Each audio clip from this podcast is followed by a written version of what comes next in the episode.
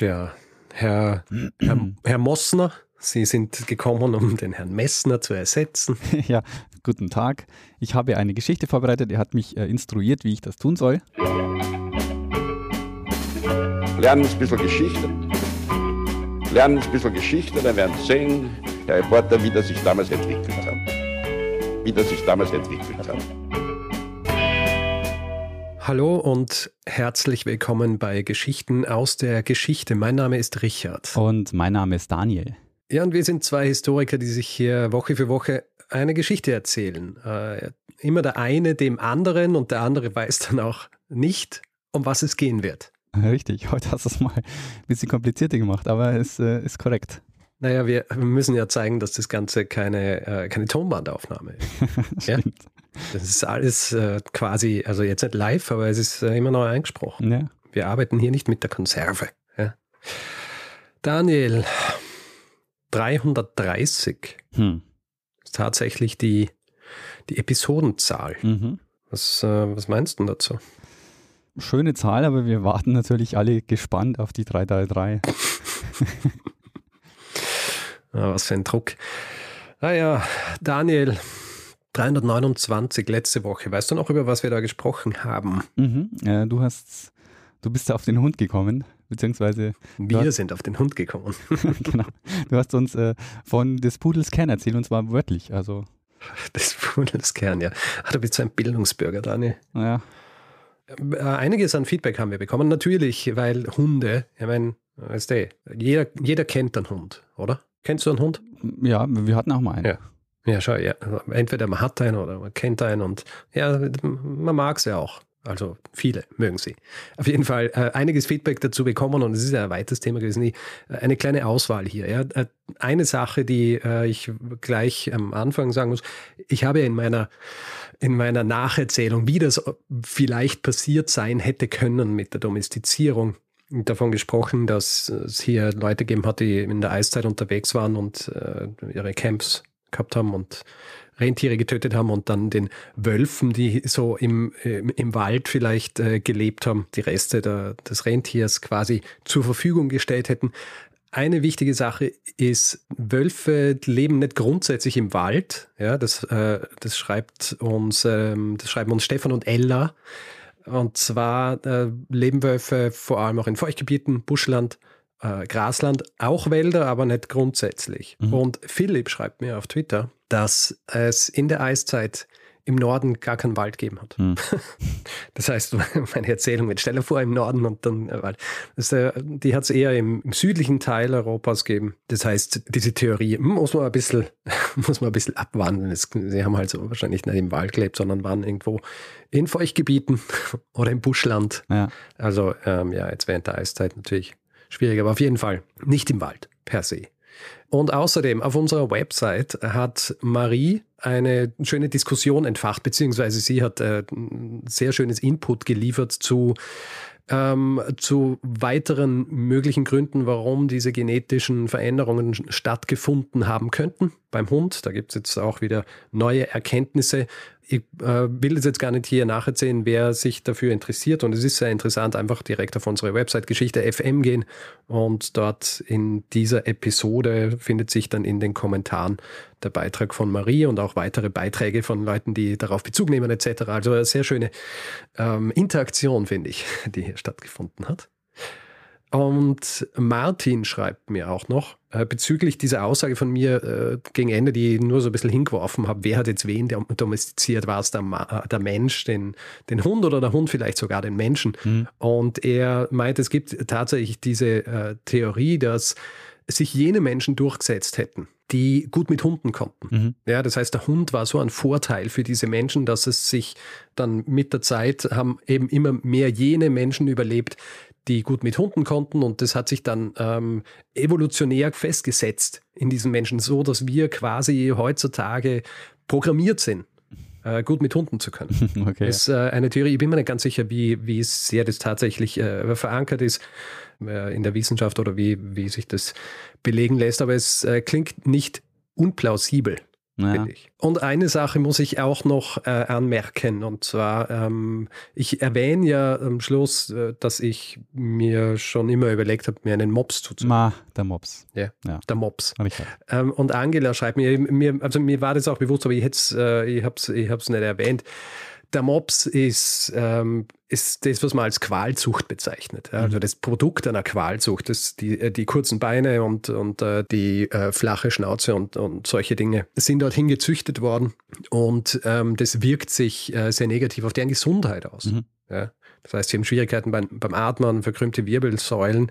Also dessen muss man sich bewusst sein Ja. wenn man sich an Mobs zulegt. Allerdings ist es auch so, was ich ähm, äh, auch in der Zuschrift erhalten habe, ist, dass es jetzt auch ähm, Züchtungen gibt, die dem entgegenwirken. Ja, also dass es dann äh, Möpse gibt mit einer längeren Schnauze zum Beispiel, damit sie, damit sie besser atmen können. Mhm, verstehe. Ähm, und noch was anderes. Jemand hat mich auf Facebook auf die jüngste Hunderasse, zumindest in Deutschland, hingewiesen. Okay, und zwar? Und zwar den Chromvorländer Aha. hat auch ein Foto mitgeschickt von seinem Hund und das ist äh, sehr süß. Ich glaube, es ist sogar sein Hund gewesen. Norman hat uns das geschrieben. Und äh, es ist so ein Fox Terrier Art. Mhm. Also ähnlich äh, wie, wie der Jack Russell Terrier, der auch ein, ein Fox Terrier war. Na, verstehe. Gut, genug des Feedbacks. Ja, war eine ganze Menge. Vielen Dank. Ja, vielen herzlichen Dank. Äh, es ist immer super, wenn man Feedback kriegt zu solchen Sachen. Und ähm, ja, manche, bei manchen Folgen ergibt sich das, äh, dass mehr Feedback rei- reinkommt als, als bei anderen. Aber ich finde es äh, ich find's immer super. Und es ist auch immer super, um die um das alles noch zu ergänzen, beziehungsweise auch äh, gewisse Ungenauigkeiten wie die Sache mit dem Wald klarzustellen. Schauen wir mal, wie das heute mit der Katzenfolge wird. Ob das äh, ebenso viele Reaktionen hervorruft. Er macht eine Katzen. Nein, Tja, Flexibel genug wäre man ja. ja. das stimmt. Gut, Daniel, äh, in diesem Fall würde ich sagen, ich äh, mache das, was du letzte Woche gemacht hast und lehne mich zurück und lausche deiner heute etwas ähm, sonoreren Stimme Sehr gut. und freue mich auf deine Geschichte. Richard, am 8. November 1721 Mhm. wurde Katharina Link in Halberstadt, das ist eine Stadt im heutigen Sachsen-Anhalt, mit dem Schwert hingerichtet. Okay. Für ihr Todesurteil hat der preußische König Friedrich Wilhelm I. persönlich gesorgt. Mhm. Katharina Link war die letzte Frau, die in Europa wegen Unzucht mit einem Weibe hingerichtet wurde. Mhm. Und Richard, wir sprechen heute über das Leben von Katharina Link, die viele Jahre als Anastasius Lagrantinus Rosenstenger gelebt hat, äh, Männerkleidung getragen hat und mit einer Frau verheiratet war. Ha, Und am Ende wurde ihr die Schwiegermutter zum Verhängnis, aber dazu äh, später mehr. okay. Kennst du die Geschichte um Katharina Link? Ich kenne diese Geschichte nicht. Sehr gut. Äh, beste Voraussetzungen. Ähm, Zu Beginn vielleicht noch ein paar Worte zur Quellenlage. Also wir wissen von dieser Geschichte im Grunde nur deshalb, weil es einen Gerichtsprozess gab. Den Ausgang ähm, kennen wir jetzt auch schon. Und einige der Gerichtsakten äh, sind überliefert. Und in diesen Gerichtsakten ist das Leben von Katharina Link recht detailliert beschrieben. Ähm, man muss sich aber klar machen, dass alle Infos, die von ihr selber stammen, in diesen Akten aus Verhörprotokollen sind. Mhm. Also das war jetzt keine Autobiografie, die sie da ähm, geschrieben hat, sondern das waren eben Verhöre, die mitprotokolliert wurden. Mhm. Wir werden uns daher nachher auch noch genauer anschauen, wie so ein Inquisitionsprozess äh, abgelaufen ist. Weil die Gerichtsbarkeit sich an einigen Stellen doch schon sehr von der heutigen Praxis unterscheidet. Mhm. Aber von Anfang an. Katharina Link wurde 1687 im heutigen Thüringen geboren. Sie war eine uneheliche Tochter. Der Vater, der ist uns namentlich nicht bekannt, war ein Soldat und vermutlich hat ihre Mutter wohl eine Zeit lang das Regiment begleitet. Man muss sich das sehr vorstellen, dass so ein Trupp bestand ja nicht nur aus Soldaten, sondern Hm. da waren ganz viele andere Personen auch beteiligt und sie war vermutlich eine Marketenderin. Mhm. Das waren Leute, die die Truppen begleitet haben und mit Waren und Dienstleistungen versorgt haben. So wie Mary C. Cole. Ah, richtig, genau, richtig. Äh, die habe ich jetzt gar nicht mehr gedacht. Es ist auch eines, äh, einer der wenigen, eines der wenigen Male gewesen, äh, dass mir das Wort Marketender unter, oder Marketenderin untergekommen ist. Das ist mir jetzt gleich oft, ja. eingefallen. Ähm, sie wächst dann in Glaucha auf, das ist ein Stadtteil von Halle an der Saale. Und dort hat gerade zu der Zeit ein pietistischer Theologe und Pädagoge, der August Hermann Franke, äh, begonnen, so ein großes Stiftungswerk zu gründen. Das hat angefangen mit einer Armenschule, dann kam ein Waisenhaus dazu und das ist dann immer mehr gewachsen. Das gibt es heute noch und äh, heißt Frankische Stiftungen. Und ähm, Katharina Link ist dort aufgewachsen in dem Waisenhaus, weil ihre Mutter dort eine Anstellung gefunden hat. Mhm. Und das Waisenhaus war insofern ein, ein, großes Glück für sie, weil sie hatte ein Dach über dem Kopf, hat genug zu essen und hat Schulbildung erhalten, was in ihrer Situation als uneheliches Kind einer Marketenderin halt nicht selbstverständlich war. Ähm, andererseits war das Leben dort aber auch geprägt von Beten, Arbeiten und Lernen. Also Freizeit gab es für die Kinder gar keine. Es war eine Sieben-Tage-Woche und es ging sehr streng zu. Äh, da war wirklich jede Minute verplant und die mussten auch stundenlang beten, immer arbeiten und, ähm, und lernen. Also da war, da war keine, ähm, ja, da war kein Müßiggang. Hm. Vielleicht ist das auch der Grund, dass ihr das zu viel war. Sie verlässt nämlich schon recht früh das Waisenhaus und beginnt zu arbeiten. Da war sie knapp 13, erst bei einem Wagner, und das wir wieder bei einem ausgestorbenen Beruf, oder vermutlich gibt es sie vereinzelt ja immer noch, aber Wagner, die haben Holzräder hergestellt mhm. äh, zu Katharina Links Zeiten, also für Kutschen zum Beispiel. Und für die haben sie aber auch die Karosserien gebaut. Nach einer kurzen Zeit wechselt sie dann aber ähm, die Arbeitsstelle und arbeitet für einen Knopfmacher und Cartoondrucker. Äh, damit bezeichnet man das Drucken auf Baumwolle.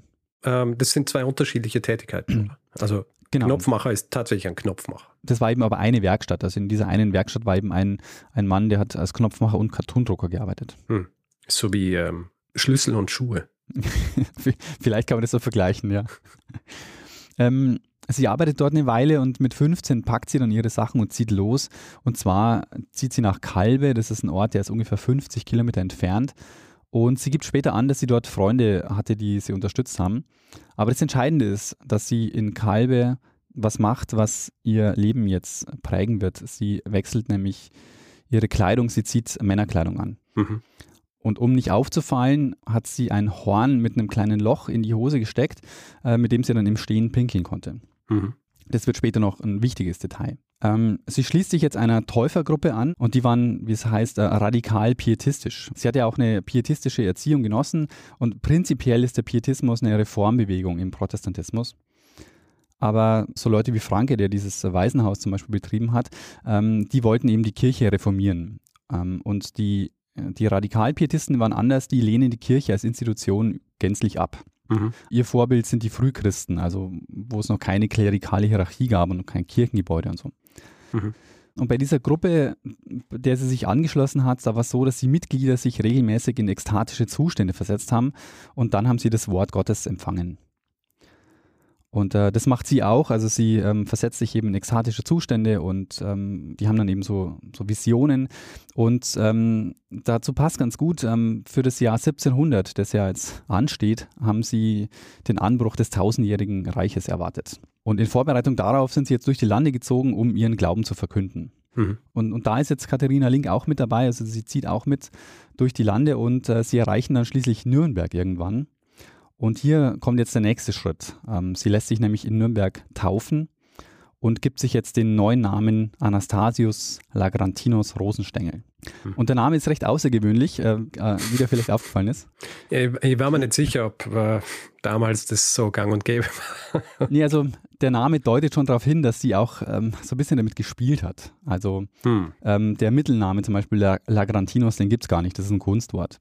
Mhm. Und äh, der Name deutet auch darauf hin, dass es keine spontane Idee war, sich so zu nennen. Jedenfalls ist Anastasius Rosenstengel und ähm, das sage ich vielleicht noch dazu. Ähm, ich werde jetzt immer, wenn, wenn Katharina Link als Frau unterwegs war oder sich als Frau zu erkennen gegeben hat, werde ich sie als sie bezeichnen. Und wenn, wenn er als Anastasius Rosenstengel unterwegs war, eben als Mann und als Mann gekleidet war, dann werde ich von ihm sprechen. Mhm. Jedenfalls, ähm, Anastasius Rosenstengel ist als Prophet jetzt unterwegs. Es kommt dann allerdings zu Schwierigkeiten äh, in Nürnberg, weil es ist so, eine seiner Eingebungen ist dann, dass, ähm, dass er zu einem Kaufmann sagt, dass er übers Wasser gehen kann. Und was passiert? Der Kaufmann probiert es, er trinkt beinahe und ähm, die Gruppe wird dann der Stadt verwiesen. Mhm. Sie ziehen weiter nach Köln, wo er dann aber recht fluchtartig die Gruppe verlässt. Wir wissen aber nicht so wirklich warum, ob es Streit gab oder ob es irgendwie andere Gründe gab. Jedenfalls, ähm, Anastasius Rosenstengel zieht weiter ins Sauerland, wo er dann für einen Bauern arbeitet als Knecht. Ähm, der entlässt ihn aber im Winter wieder, weil es keine Arbeit mehr gibt und so macht sich jetzt Rosenstengel wieder auf den Weg nach Halle zu seiner Mutter. Und Richard, welche Karrieremöglichkeiten gibt es noch, wenn man in der frühen Neuzeit weg wollte von zu Hause? Puh, äh, ins Militär. Richtig, äh, das Militär. Ähm, es waren ja, wie soll man sagen, gute Zeiten für Söldner. Ähm, es mhm. hat gerade der spanische Erbfolgekrieg getobt von 1701 bis 1714. Da, ähm, da geht es darum, dass der letzte spanische Habsburger Karl II. von Spanien, der stirbt kinderlos und es beginnt jetzt, und es beginnt jetzt ein Krieg um seine Thronfolge. Und er nennt sich jetzt Anastasius Bäuerlein und lässt sich anwerben 1705 für die Truppen des Kurfürstentums Hannover. Und äh, dieses Kurfürstentum äh, war Teil der Hager Großen Allianz. Das war ein Bündnis im Spanischen Erbfolgekrieg gegen den französischen König. Mhm. Und Anastasius Bäuerlein war jetzt Musketier, also er war ein einfacher Soldat, ein einfacher Fußsoldat. Musketiere ähm, haben sie einfach so geheißen, weil ähm, die waren mit Musketen bewaffnet. Mhm. Äh, Musketen sind so lange, schwere Gewehre. Mhm. Und ähm, dieses Regiment hatte 125 Soldaten und um in dieser Gruppe eben nicht aufzufallen, ähm, hat dann Anastasius Rosenstengel oder Bäuerlein äh, nicht nur ein Horn benutzt, um im Stehen pinkeln zu können, sondern hat sich auch mit Leder und mit Schweineblasen einen Penis gebastelt ähm, und dann mit einem Lederriemen äh, sich umgebunden. Mhm. Und 1708, also da ist er jetzt drei Jahre lang im Militärdienst, desertiert er mit zwei Kameraden. Ähm, heimlich verlassen sie die Kompanie und es stand nämlich eine Schlacht an und sie haben befürchtet, dass sie da sehr leichtfertig in den Tod geschickt werden. Sie kommen aber nicht weit und werden wieder eingefangen. Und Richard, was war die Strafe fürs Desertieren? Ja, der Tod. Richtig, äh, Deserteure wurden zum Tode verurteilt und dieses Schicksal blüht jetzt auch Anastasius Bäuerlein. Er wird zum Tode durch den Strang verurteilt. Im Juni 1708 ist es soweit, es wurde ein Galgen aufgebaut, die drei wurden zum Richtplatz geführt. Der erste der drei Deserteure wird hingerichtet und als nächstes sollte jetzt Bäuerlein drankommen. Du fragst dich natürlich gebannt, Richard, endet hier schon unsere Geschichte? Ähm, naja, da hätte ich schlafen müssen am Anfang, als du mir als du angefangen hast, die Geschichte zu erzählen. Wenn ich wirklich davon ausging, dass das jetzt fertig sein könnte. Also ich würde sagen, nein. Ähm, Bäuerlein bittet jetzt nämlich darum, noch ein letztes Wort mit dem Pfarrer wechseln zu dürfen. Und der Pfarrer geht zu ihm und Bäuerlein sagt, ich bin ein Mädchen, geboren in Halle in Sachsen und stamme von sehr anständigen Leuten.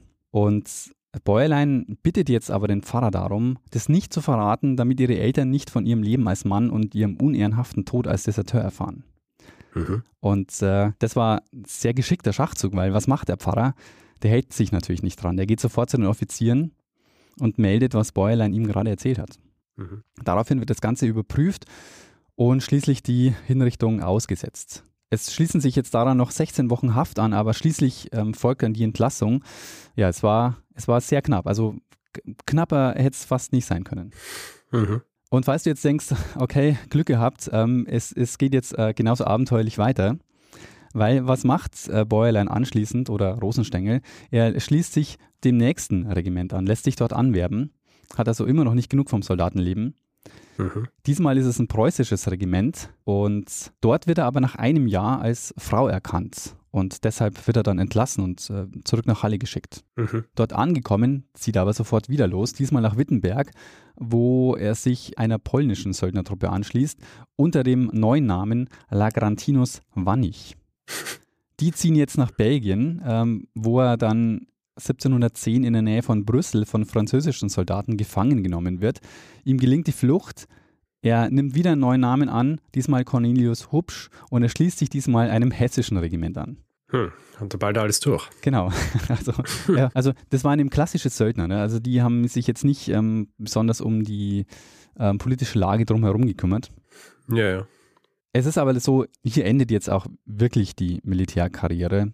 Ähm, Hubsch gerät nämlich in einen Streit. Wir wissen nicht, worum es in diesem Streit ging, aber es kommt zu einer Prügelei.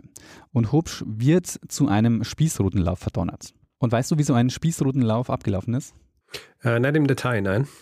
Also es ist auch so, die Soldaten haben eine Gasse gebildet und der Verurteilte muss dann mit freiem Oberkörper und zusammengebundenen Händen langsam da durchlaufen und wird währenddessen mit äh, Ruten auf dem Rücken geschlagen. Hm. Das war äußerst brutal und hinzu kam, dass Hubscher befürchten musste, als Frau erkannt zu werden, weil der Spießrutenlauf mit freiem Oberkörper absolviert werden musste. Mhm. Und äh, deshalb ähm, versucht Hubsch zu fliehen, also es gelingt ihm auch, er flieht, hat aber jetzt wirklich genug vom Soldatenleben, geht zurück nach Halle und lebt dort für die nächsten Jahre zunächst wieder als Katharina Link. Mhm. Und Link war jetzt aber so etabliert in Halle, also ist er dort auch aufgewachsen und hat dort gearbeitet, dass es auch toleriert wurde, dass sie jetzt immer öfter ähm, Männerkleidung getragen hat. Mhm. Und es wurde so lange toleriert, bis es zu einem Zwischenfall kam. Und dieser Zwischenfall hat wieder mit Soldaten zu tun. Es war nämlich so, dass ein Regiment durch Halle gezogen ist, um Soldaten anzuwerben. Und äh, weißt du, wie das Anwerben von Soldaten funktioniert hat? Nein. Äh, so ein bisschen wie bei, ähm, wie bei Matrosen auch. Ah, also wie die, wie die Pressgangs, die die Leute besoffen gemacht haben und dann ins Lager geschleppt haben oder aufs Schiff. Ja, genau. Also so war das ähm, bei den Soldaten hier auch. Es war äh, häufig recht brutal. Also die wurden auch gezwungen zu unterschreiben, haben auch potenzielle Soldaten betrunken gemacht. Und es ist in dem Fall so, dass Rosenstengel in die Hände dieser Werber gerät. Hm. Und weil er auf keinen Fall wieder zurück zum Militär will, gibt er sich jetzt als Frau zu erkennen. Mhm. Die Soldaten lassen, äh, lassen sich aber nicht darauf ein und deshalb holt Rosenstengel den Franke dazu und ähm, noch andere Honoratioren der Stadt. Und diese Intervention funktioniert zwar einerseits, aber sie hat einen hohen Preis. Ähm, es wird nämlich jetzt eine offizielle Untersuchung durchgeführt, bei der sie zu dem Schluss kommen, dass Katharina ähm, Link eine Frau ist. Sie mhm. muss also nicht zum Militär, aber es ist jetzt natürlich ein großes Thema in der Stadt. Und weil es dieses Untersuchungsergebnis gab und äh, die Autoritäten äh, in der Stadt sich damit beschäftigt haben, haben dies jetzt nicht mehr zugelassen oder nicht mehr akzeptiert, dass sie Männerkleidung trägt. Mhm. Und das ist jetzt für sie oder für ihn der Moment, die Stadt zu verlassen, ähm, weil, weil Rosenstengel nicht mehr bereit ist, als Frau zu leben. Er verlässt jetzt also Halle und geht nach Halberstadt. Das ist knapp 100 Kilometer entfernt. Und er findet Arbeit bei einem Strumpfwirker, der nächste ausgestorbene Beruf. Was glaubst du, Richard, hat ein Strumpfwirker gemacht? Ein Strumpfwirker hat Socken gestopft. Ähm, nicht nur gestopft, sondern hat sie auch hergestellt. Okay. Also Strümpfe, Socken, Handschuhe, solche Dinge hat ein Strumpfwirker äh, hergestellt. Verstehe. Und in Halberstadt lernt Rosenstengel jetzt jemanden kennen, nämlich Katharina Mühlhahn. Die beiden verlieben sich und äh, sie beschließen zu heiraten. Im September 1717 ist es soweit. Anastasius Rosenstengel und Katharina Mühlhahn werden getraut. Und was Rosenstengel noch nicht weiß, ist, dass diese Hochzeit äh, letztlich sein Todesurteil war. Mhm. Es ist allerdings so, dass die Schwiegermutter, ebenfalls eine Katharina, das ist ein bisschen komplizierter, also die Mutter ist die Katharina, also die Schwiegermutter ist die Katharina Eichsfelder. Und die war wohl von Anfang an skeptisch. Und sie hat Rosenstengel noch in der Verlobungszeit zur Rede gestellt und hat einen Beweis verlangt, dass er ein Mann ist. Mhm. Und er sagt, klar, ich bringe ähm, gern einen Beweis, aber äh, ich werde nur vor der zukünftigen Braut meine Männlichkeit vorführen. Mhm. Die ähm, Schwiegermutter lässt sich darauf ein und ja, sie heiraten. Und die Ehefrau, also Katharina Mühlhahn, hat später zu Protokoll gegeben, dass sie es nicht gemerkt hat, äh, obwohl sie vier Jahre lang verheiratet waren. Das Gericht glaubt ihr das aber nicht. Wir werden nachher noch genauer darüber sprechen, was das für Konsequenzen hat. Mhm. Aber zunächst schauen wir uns mal äh, die Ehe an, wie es denen so ging. Die Ehe verlief nämlich recht äh, wechselhaft. Es gab recht bald einen heftigen Streit, weil Rosenstengel große Teile ihres Hausrats verkauft hat, um an Geld zu kommen. Äh, das Ganze hatte wohl ungefähr die Höhe eines Jahreseinkommens eingebracht und er hat dafür einfach äh, ihre Aussteuer verkauft. Hm. Also die Aussteuer der, äh, der Ehefrau. Hm. Die Schwiegermutter, die ohnehin ja schon nicht so gut auf ihn zu sprechen war, war jetzt wohl recht erzürnt und drängt jetzt ihre Tochter drauf, sich scheiden zu lassen. Hm. Und die Tochter zieht auch tatsächlich wieder bei der Mutter ein und wie reagiert Rosenstengel? Er geht zum Pastor und verlangt, dass seine Frau zu ihm zurückkehrt. Der wird aber jetzt skeptisch und hakt nach und bekommt Nachricht aus Halle, dass Rosenstengel eigentlich eine Frau wäre. Und er konfrontiert Rosenstengel damit, zeigt ihn aber nicht an. Und was glaubst du, wie reagiert Rosenstengel auf diesen Vorwurf? Ähm, äh, streitet ab. Ja, also er streitet es ab, aber er reagiert noch weiter drauf, nämlich er beschließt jetzt aus Halberstadt zu fliehen hm. und bittet seine Frau mitzukommen. Und sie geht tatsächlich mit. Also ähm, sie lässt sich darauf ein, obwohl sie ja eben gerade noch bei ihrer Mutter gewohnt hat und wieder ausgezogen ist. Aber das war der Moment für sie, wo sie sich halt für Rosenstengel entscheidet, weil das wäre der Moment gewesen, wo sie auch eigentlich locker hätte eine Scheidung wahrscheinlich durchdrücken können. Ja. Zurück nach Halle zu gehen war jetzt für Rosenstengel aber keine Option, war er jetzt verheiratet und ähm, dort kannte man ja auch seine Geschichte. Ähm, und so ziehen die beiden jetzt durch die Lande und betteln. Betteln allerdings war so, wurde zu der Zeit immer stärker kriminalisiert und verfolgt in dieser Zeit. Und äh, deshalb beschließen die beiden, sich nochmal zu trennen. Katharina Mühlhahn soll zurück nach Halberstadt zu ihrer Mutter und Anastasius Rosenstengel sucht derweil nach einem Auskommen und wenn er was gefunden hat, dann holt er seine Frau zurück. So war der Plan. Mhm. Seine erste Station ist Hildesheim. Und da beginnt er jetzt mit dem, wie soll ich sagen, äh, neuen Geschäftsmodell. Ähm, er lernt nämlich einen katholischen Pater kennen.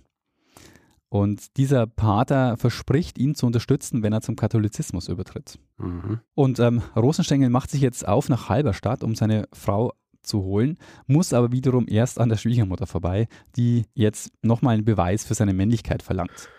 Ja. Rosenstengel pinkelt jetzt vor ihren Augen im Stehen ähm, mit dem Horn und die Schwiegermutter ist erstmal wieder beruhigt und, und lässt es gelten und ähm, ja, lässt dann auch ihn mit ihrer Tochter ziehen. Mhm. Und äh, der Pater in Hildesheim, der vermittelt sie zu einem Kloster in Münster, in das Jesuitenkolleg St. Petri in Münster. Und er klopft dort an und sagt, naja, ich bin ein armer Sohn von Täufern und ich bin in Sorge um mein Seelenheil. Und deshalb werden die beiden aufgenommen und bekommen Arbeit und Unterricht im katholischen Glauben. Mhm. Und sie bleiben dort fast ein Jahr. Es geht ihnen halt auch gut dort. Ne? Also sie haben Arbeit dort, ähm, sie äh, sind gut versorgt, aber es läuft halt jetzt trotzdem darauf hinaus, dass beide sich taufen lassen müssen, also katholisch taufen lassen müssen. Äh, das passiert jetzt auch, sie werden getauft und äh, nochmal vermählt. Und er nimmt jetzt den Namen an Johannes Lagrantinus. Mhm. Katharina Mühlhahn, also die Ehefrau, hatte aber wohl Probleme jetzt mit dem Konfessionswechsel, äh, in den sie da jetzt ihr Mann reingequatscht hat. So ein Konfessionswechsel war in damaliger Zeit natürlich ähm, deutlich schwieriger, weil man muss sich vorstellen, der 30-jährige Krieg war gerade erst vorbei. Hm. Und, äh, ja, ey, eh, du, du, du bist, da geht es nicht nur darum, was du glaubst, sondern auch, wem, wem du dich zugehörig fühlst und wo deine Loyalitäten liegen und solche Dinge. Genau. Und äh, deshalb war dieser Konfessionswechsel für die für Katharina Mühlhahn jetzt schon auch ein, ein, Problem. Und deshalb geht man wohl in der Forschung auch davon aus, dass das der Zeitpunkt ist, wo sie an der Ehe äh, auch tatsächlich zweifelt. Mhm. Für die Jesuiten ist jetzt ja die Arbeit erledigt äh, nach der Taufe. Ähm, die beiden müssen das Kloster wieder verlassen. Es beginnt wieder eine Zeit der Entbehrungen, in der sie äh, wieder nicht wissen, wohin. Und äh, sie finden auch keine Arbeit. Und deshalb machen sie es wieder so. Katharina ähm, Mühlhahn geht zurück nach Halberstadt zu ihrer Mutter. Und ähm, Rosenstengel sagt, er holt sie dann zurück, wenn er weiß, äh, wie es weitergeht. Mhm. Und er macht jetzt wieder denselben Trick. Diesmal geht er nach Helmstedt, ähm, sucht dort einen Pastor auf und ähm, bittet ihn, in den Protestantismus einzuführen. Also der Konfessionswechsel, den macht er jetzt im Grunde zu seinem Geschäftsmodell. Mhm. Und es funktioniert wieder. Also er kommt in einem Kloster unter und nach einigen Monaten wird er wieder getauft. Äh, es ist inzwischen jetzt seine vierte Taufe. Und diesmal erhält er aber von seinem Paten, also es gibt so ein Patengeld, bekommt er 25 Reichstaler. Die Hälfte bekommt er gleich und den Rest äh, hat dann der Pfarrer verwahrt. Und Rosenstengel sagt, ja, er geht jetzt äh, zurück ähm, nach Halberstadt, holt seine Frau und die lässt sich dann ebenfalls taufen und ähm, dann bekommt er den Rest und ähm, sie planen dann auch in Helmstedt zu bleiben. Äh, Rosenstengel jetzt also zum vierten Mal getauft, äh, inzwischen protestantisch, macht sich auf den Weg nach Halberstadt, will seine Frau holen und jetzt eskaliert die Situation aber mit der Schwiegermutter. Es kommt zu einem heftigen Streit. Katharina Eichsfelder wirft ihm vor, wie sie es schon öfter jetzt gemacht hat, kein Mann zu sein. Rosenstengel wehrt sich zwar gegen den Vorwurf, es kommt aber zu einem Handgemenge und an diesem Handgemenge war nicht nur Katharina Eichsfelder beteiligt, denn es gelingt ihnen, Rosenstengel festzuhalten, ihn zu fesseln und mit dem Degen schlitzen sie ihm die Hose auf. Und sie entdecken jetzt ein Horn und einen Lederdildo, den er mit einem Riemen am Körper befestigt hat. Mhm. Und das war jetzt genau der Beweis, nachdem Katharina Eichsfelder gesucht hat. Sie nimmt Horn Lederdildo an sich und bringt es äh, zum Gericht und zeigt Rosenstengel an. Mhm. Und vermutlich, ähm, wenn man sie nachher nochmal gefragt hätte, war das ein bisschen, ähm, war sie mit der Entscheidung nicht mehr so ganz glücklich, weil sie hat nicht bedacht, dass sie damit auch ihre Tochter in Lebensgefahr bringt. Hm. Ähm, denn es wird nicht nur Rosenstengel verhaftet, sondern auch ihre Tochter. Ähm, das Vergehen, das beiden vorgeworfen wird, ist Sodomie und Sodomie ähm, wurde eben mit dem Tode bestraft. Und ich wollte schon länger mal was zum Thema Gerichtsverfahren machen, Richard. Und das bietet sich jetzt sehr gut an. Ähm, es gibt nämlich einige gravierende Unterschiede zwischen modernen Gerichtsverfahren und denen in der frühen Neuzeit. Mhm. Das äh, Ganze wurde nämlich geregelt durch äh, sogenannte Kriminalordnungen oder Gerichtsordnungen. Das ist noch nicht so viel anders. Das ist heutzutage auch so, dass es eben Strafprozessordnungen gibt.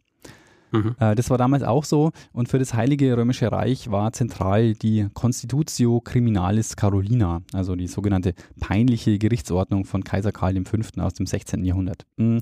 Peinlich äh, in dem Fall nicht wegen Beschämen, sondern vom lateinischen Wort für Pöna, also Strafe. Ja. Für das Habsburgerreich übrigens, ähm, falls es dich interessiert, Richard, äh, war zentral die Constitutio Criminalis Theresiana, ein hm. Strafgesetzbuch, das unter Maria Theresia erlassen worden ist. Einer der entscheidenden Unterschiede zu gegenwärtigen Gerichtsverfahren ist, dass es keine freie Beweiswürdigung gab. Kannst du dir vorstellen, was eine freie Beweiswürdigung bedeutet? Äh, naja, dass du äh, im Zuge des Prozesses irgendwie noch äh, Zeugen laden kannst oder sonst wie oder Beweise für deine Unschuld oder Schuld oder sonst wie anführen kannst. Ähm, jein, also es geht schon direkt auch um die Einschätzung der, der Beweise. Also freie Beweiswürdigung heißt, dass Richterinnen und Richter können in einem modernen Verfahren nach ihrer freien Überzeugung entscheiden, ob sie etwas als bewiesen oder ansehen oder nicht. Okay. Das heißt, nach der peinlichen Gerichtsordnung gab es nur zwei Wege, einen Täter oder eine Täterin zu überführen. Das eine war das Geständnis mhm. oder die Aussage von zwei unmittelbaren Tatzeugen. Okay. Das heißt, was nicht möglich war, ähm, war sowas wie ein Indizienprozess. Ja. Äh, und, und deshalb ist es auch so, dass das Ziel von so einem Inquisitionsprozess immer das Geständnis war. Ja. Und Königin der Beweise, also Regina Probationum, war das freiwillige Geständnis. Mhm. Ähm, es gab natürlich noch viel, viel mehr Unterschiede. Also das bekannteste natürlich ist die Folter. Ähm, und was auch noch ein, ein, gravierender Unterschied ist, dass der regierende Fürst am Ende das letzte Wort hat. Und es dann auch kein Berufungsverfahren mehr gibt. Mhm. Ähm, insgesamt ist es aber auch, äh, das Verfahren insgesamt lief natürlich auch anders ab. Also die Details besprechen wir eher mal, glaube ich, in einer anderen Folge. Ähm, sprechen wir mal aber lieber jetzt mal über diesen Fall. Was mhm. den beiden vorgeworfen wird, ist Sodomie. Und die wurde mit dem, dem Tod auf dem Scheiterhaufen bestraft. Und äh, weißt du, was unter Sodomie alles fällt? Ähm, also ich glaube, der Begriff hat sich ziemlich gewandelt so ja, genau. in den letzten Jahrhunderten, oder? Genau, ja. Also ähm, im Grunde alles, was irgendwie, äh, so ziemlich eh fast alles drin, außer der normale Geschlechtsverkehr, oder? Ja, nicht nur das, ähm, nicht nur der normale Geschlechtsverkehr, also der, der herkömmliche Geschlechtsverkehr. Also es ist ähm, tatsächlich so, dass Sodomie sich jetzt äh, sehr stark verengt hat. Im Grunde genommen bezeichnet es heute nur noch ähm, Sex mit Tieren. Mhm. Aber damals war, also in der frühen Neuzeit, ist unter Sodomie alles gefallen, was ähm, jede sexuelle Handlung, die nicht auf Fortpflanzung gezielt hat. Ja. Also ich glaube zum Beispiel ähm, noch irgendwie im 20. Jahrhundert ist ja, äh, hat ja Sodomie auch Analsex bezeichnet. Genau, ja. Also ähm, Analsex, ähm, Oralverkehr, das ist alles äh, in dem Fall äh, zählt unter Sodomie. Ja. Und es beginnt jetzt ein wochenlanges Verhör und äh, Katharina Link erzählt sehr ausführlich ihre gesamte Lebensgeschichte in diesem Verhör. Sie ist also geständig. Und was sie da erzählt, ist auch letztlich die Basis dessen, was wir über sie wissen.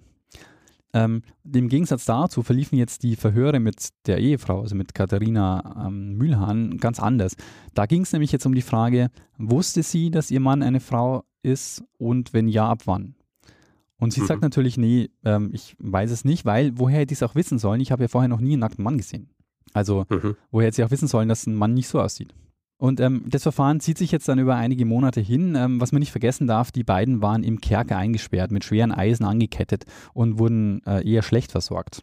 Mhm. Das heißt, man kann auch davon ausgehen, dass diese Haftzeit einfach auch äh, deutliche Spuren hinterlassen hat bei den beiden. Ja. Alle Fälle, wo es um Leib- und Lebensstrafen ging, mussten am Ende noch dem König, also in dem Fall Friedrich Wilhelm I., vorgelegt werden. Und der hat wiederum diese Fälle dann einem Gremium vorgelegt, so einem Kriminalrat. Und die schauen sich jetzt also diesen Fall an und das ist sehr interessant, weil die sind sich nicht einig, wie sie den Fall bewerten sollen und machen zwei Urteilsvorschläge.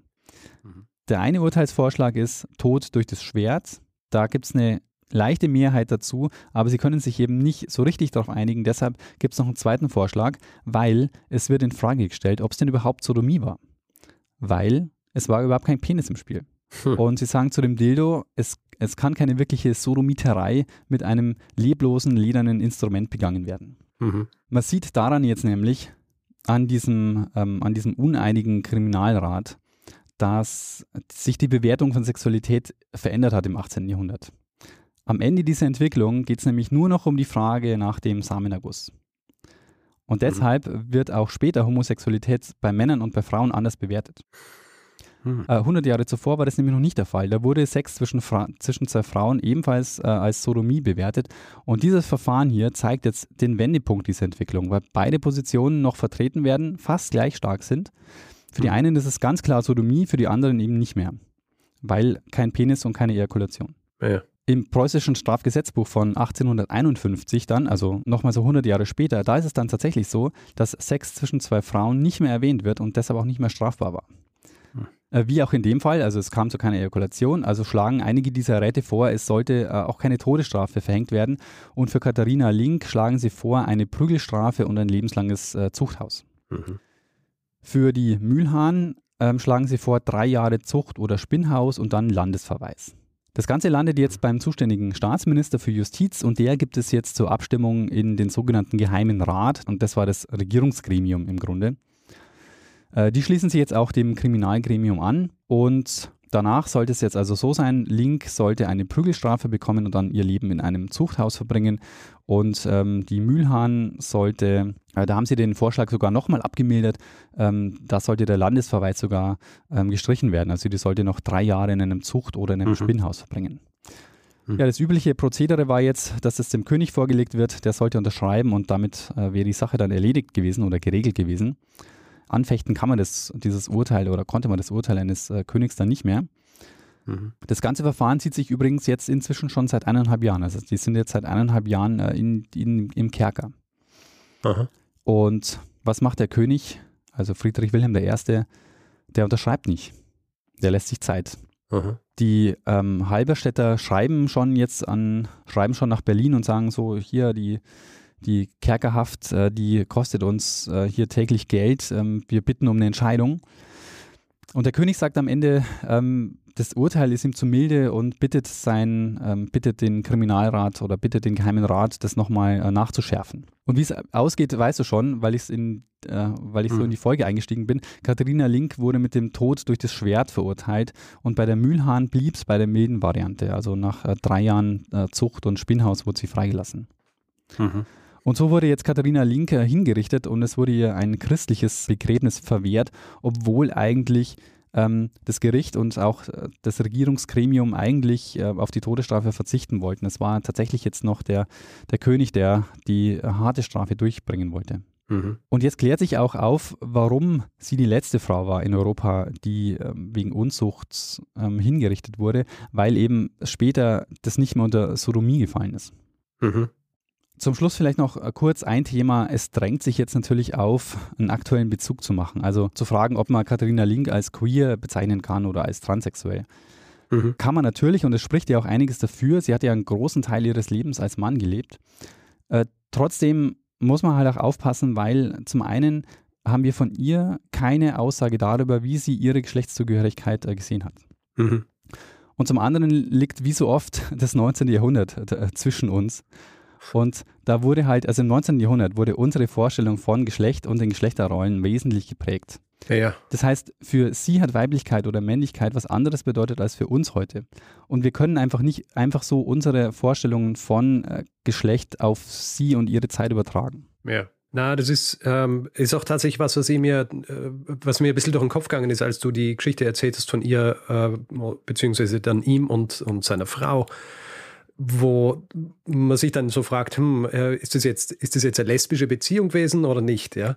Ähm, oder ist, war der jetzt ein Mann mit einer Frau zusammen oder war eine Frau, die sich als Mann gekleidet hat, mit einer Frau zusammen? Und tatsächlich ist es so, dass das in diesem Zusammenhang eigentlich gar nicht von Belang ist, oder? Also, wenn es um die Beziehung zwischen den beiden geht. Das ist, ähm, das ist nämlich der entscheidende Punkt, auf den ich jetzt auch hinaus wollte. Ähm, es gibt ein sehr gutes Buch zu dem Thema von Angela Steidele, das heißt In Männerkleidern, das, äh, das verwegene Leben der Katharina Margarita Link alias Anastasius Lagrantinus Rosenstengel. Und das ist auch deshalb sehr spannend, weil, weil in diesem Buch ein sehr ausführlicher Anhang dabei ist mit Auszügen aus den Gerichtsakten. Mhm. Und da macht Steidele nämlich eine Perspektive auf, die ich sehr spannend finde. Sie sagt nämlich, entscheidender als die Frage, ob queer oder nicht queer, ist doch eigentlich, äh, was es für das Leben für Katharina Link an Veränderungen und Möglichkeiten mhm. gebracht hat. Mhm. Und da gibt es also einiges. Also zum Beispiel ja hat sie dadurch viel mehr Berufsmöglichkeiten und Freiheiten gehabt. Also dieses Umherziehen durch, das, durch die Lande, auch äh, die, das Leben als Soldat zum Beispiel, das wäre als Frau nicht möglich gewesen. Ja. Also tatsächlich auch ähm, Möglichkeiten. Ja? Genau. Nicht nur viel mehr, sondern äh, als, als die also die Tochter einer, einer Marketenderin das, da hat sie eh nicht viel machen können. Also und tatsächlich, so wie du es beschrieben hast, es eröffnen sich dann natürlich ganz andere Welten, ja. Genau. Ähm, das ist der eine Punkt und der andere ist, jetzt mal angenommen, ähm, das war eine lesbische Beziehung, wie du es jetzt auch gerade schon ähm, gefragt hast. Die einzige Möglichkeit, die sie damals gehabt hätte, offen mit einer Frau zusammenzuleben, wäre gewesen, sich als Mann zu kleiden. Ja. Und das ist eben auch eine, ja, eine Möglichkeit, die sich für sie dadurch auftut. Ja. Ja, Richard, genau. Und das war meine Geschichte über Katharina Link bzw. Anastasius Rosenstengel, die letzte wegen Sodomie hingerichtete Frau in Europa, die als Prophet unterwegs war, als Soldat in diversen Truppen gedient hat, viermal getauft wurde, zweimal dieselbe Frau geheiratet hat und am Ende von Friedrich Wilhelm I. persönlich zum Tode verurteilt wurde. Ha. Ja, das ist eine Lebensgeschichte. Wahnsinn, ne? Also die, aber ich finde das äh, äh, mit, dem, mit dem Taufen zum Beispiel, ja. also das finde ich so gescheit. also die, äh, das tatsächlich als, als, ein, äh, als eine Möglichkeit zu sehen, äh, das Auslangen zu finden. Ja. Ja. So ein bisschen ausspielen, diese, diese ganzen Strukturen äh, gegeneinander auch ein bisschen. Ja, genau. Ja.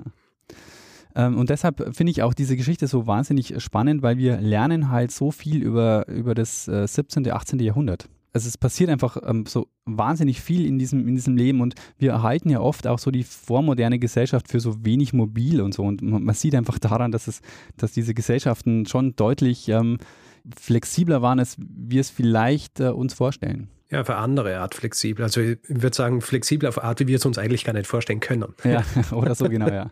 Also weil es tatsächlich einfach auch so, ähm, äh, so eine andere Lebenswelt ist. Mhm, ja, genau. Und also eine Lebenswelt, die natürlich alles prägt und die dann auch die, die Wahrnehmung der Leute prägt und die nicht nur aus rein, also ich kann mir vorstellen auch einfach, dass also das macht ja was mit deinem Hirn, ja, wenn du ständig solchen Strukturen ausgesetzt bist. Ja. Und ähm, deswegen warum Leute unter bestimmten äh, Umständen wie agieren in so einer Zeit. Wir haben zwar Aufzeichnungen aus, ähm, aus einem Gerichtsprotokoll und das ist sogar ja was, wo man auch glücklich sein können drüber, dass wir die haben, ja, weil in so Details und so weiter das äh, vermittelt kriegen ist eh selten aber wir, wir können uns nicht reinversetzen in die, in, äh, in die Menschen selber und warum sie solche Dinge machen, weil wir einfach nicht in dieser Struktur leben, die einen so beeinflusst hat. Ja, ja, genau. Und man muss sich wirklich klar machen, gäbe es dieses Gerichtsverfahren nicht, dann wüssten wir nichts über sie. Ja. Und ähm, da wird einem mal wieder bewusst, wie wenig wir auch wissen über die Menschen ähm, von vor 300 Jahren, also auch über ihr Alltagsleben. Also wir wissen halt viel von den Fürstenhöfen und von den Adligen, aber nicht wie so mhm. das, äh, ja, das Alltagsleben so ausgeschaut hat. Ja, erinnert mich an eine andere Folge, die du gemacht hast. hast du, äh, du hast ja schon mal eine Inquisitionsfolge gemacht ähm, über diesen, äh, über den Müller. Ja, ja, richtig, der Müller, ja. Der Müller in den Fängen der, ja. der Inquisition. Genau, ja. Da ist ja auch so gewesen, dass wir darüber nur wissen, weil es die Gerichtsaufzeichnungen Genau, ja. Oder? Das ist ganz, ganz, ganz oft so, dass, dass mhm. die Gerichtsaufzeichnungen, ähm, ja, das sind, wo wir wo wir nur darüber den, den Einblick auch so ein bisschen in den Alltag ja. kriegen. Und das muss man natürlich auch ähm, sich dann klar machen, dass äh, die Situation ist so, da sitzt jemand, ähm, führt Protokoll über das, was sie sagt und sie ist ähm, in dieser ganzen Zeit eineinhalb Jahre eingesperrt in einem Kerker und angekettet. Allein schon, wenn man sich vorstellt, so, was hat sie tatsächlich gesagt, was ist dann ähm, schriftlich niedergelegt worden und wie mhm. wird es dann auch später in dem, in dem Gerichtsprozess verwertet. Also, also es ist besser als gar nichts, was wir haben, aber es ist halt auch leider kein so direkter Zugang. Ja, Daniel, eine, eine sehr spannende Geschichte. Und ähm, also ich habe am Anfang gesagt, ich äh, kenne die Geschichte der, äh, der Katharina Link nicht. Es ist so, äh, ich habe schon gehört davon, weil äh, ich habe auch Hinweise dazu gekriegt. Ich bin nur die, der Geschichte nie weiter nachgegangen. Ja. Und ich habe jetzt gerade nachgeschaut. Das ist eine Geschichte, die ja relativ oft äh, schon äh, als Hinweis gekommen ist. Also mhm. ich habe es gekriegt von Sarah, Philipp, Bettina, Axel und Johanna. Also äh, vielen Dank, ihr habt euch nur für den Falschen entschieden. ähm, ja. mir, mir, haben die Geschichte ja. geschickt äh, Lou, Rebecca und Axel. Sehr gut. Ähm, Daniel, hast du, äh, äh, Literatur hast du schon erwähnt, oder? Ist es das Buch gewesen, auf das du dich gestützt hast bei, bei deiner Recherche? Genau, das Buch von, also ich kann es sehr empfehlen, das Buch von Angela Steidele ähm, weil man eben nicht nur noch mehr Details erfährt, sondern man bekommt auch wirklich Auszüge aus den Gerichtsakten und kann sich da nochmal ein bisschen genauer einlesen, wie das so, ja, auch wie die so geschrieben sind und äh, behält dann, glaube ich, einen ganz guten Eindruck auch von, von diesem Fall. Sehr gut. Dann, äh, Daniel, würde ich sagen, gehen wir über zum nächsten Part dieser Folge und zwar zum Feedback-Hinweis-Block. Na, sehr gerne. Wer uns Feedback geben will zu dieser Folge oder anderen, kann es per E-Mail machen. Feedback at geschichte.fm kann es direkt auf unserer Website machen unter der jeweiligen Folge, also unter geschichte.fm. Auf Twitter sind wir auch zugegen mit Geschichte FM als Accountname, dasselbe auf Facebook.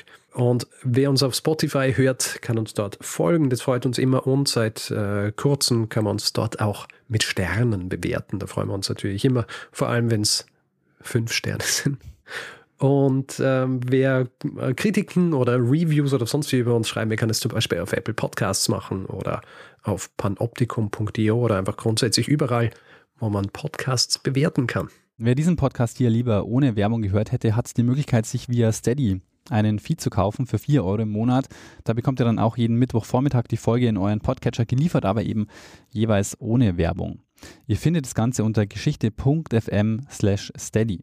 Wir bedanken uns in dieser Woche bei Bernd, Wolfgang, Katrin, Robert, Lutz, Daniel, Christian, Mike, Michael, Elisabeth, Kai, André, Silat, Stefanie, Lena, Arno, Lisa, Andreas, Simon, Achim, Sebastian, Thomas, Philipp, Oliver, Nils, Clemens, Kevin, Ralf, Dennis, Annette, Christine, Justus, Paul, Natascha, Jan, Maximilian, Judith, Dominik, Leo, Matthias, Susanne, Stefanie, Cecile, Marc, David, Henning, Lars, Evelyn, Alexander, Martina, Utz Uwe, Anna, Alexander, Manuela, Lukas, John, Michael und Karina. Vielen, vielen Dank für eure Unterstützung. Ja, vielen herzlichen Dank. Herr Richard, dann würde ich sagen, machen wir das, was wir immer machen. Genau. Geben wir dem einen das letzte Wort, das er immer hat. Bruno Kreisky. Lernen ein bisschen Geschichte. Lernen ein bisschen Geschichte, dann werden Sie sehen, Herr Reporter, wie das sich damals entwickelt hat. Wie das sich damals entwickelt hat.